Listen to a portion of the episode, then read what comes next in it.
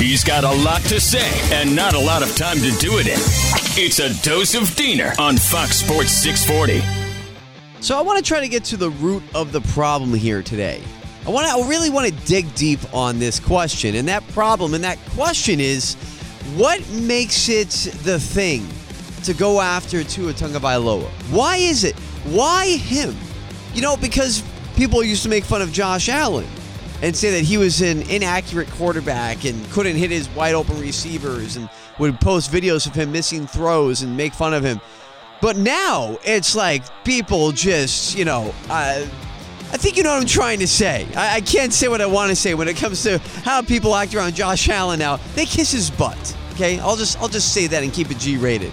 They kiss his butt all day. And of course, Justin Herbert. Oh, well, he's the golden child. But when you have Tua, it's like he becomes the butt of all the jokes. So how did that happen? This guy hasn't said a bad thing, a bad word about anybody, and he went through the Brian Flores regime. He had to deal with a coach who was constantly questioning him and didn't believe him at all. It was putting Ryan Fitzpatrick in favor of him. And that's the thing, too. Like, if Tua was garbage, then I would understand why he gets all the criticism. But put up his stats Downfield throws, I know that's always the big thing. Any type of throw, touchdowns interception ratio, put him up against anybody. I mean, completion percentage, he's the best. And you'll see what I'm talking about. It's completely unwarranted, the criticism that he gets.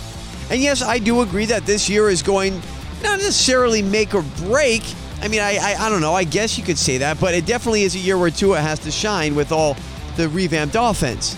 But it just it baffles me as to why this guy became the butt of all the jokes. Like I said, hasn't done or said a bad thing to anybody. Maybe it is because he's a nice guy.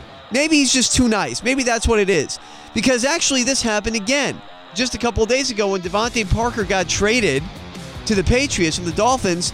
Look who brings up his ugly, stupid, weaselly head with his stupid, weaselly voice. I hate this guy, Bill Simmons. I have hated Bill Simmons for literally 15 years. He is the absolute worst. I hate him. And of course, he has to come out in his stupid Boston Bill Simmons and say, oh, well, now uh, at least DeVante Parker is going to have a quarterback who can hit him in stride. Bill Simmons, shut up forever. I hate you. I cannot wait for two just shut up morons like him who would just regurgitate ridiculous talking points. I hate that guy. So much to say, so much to say. He's got even more to say, and he'll do so on Twitter.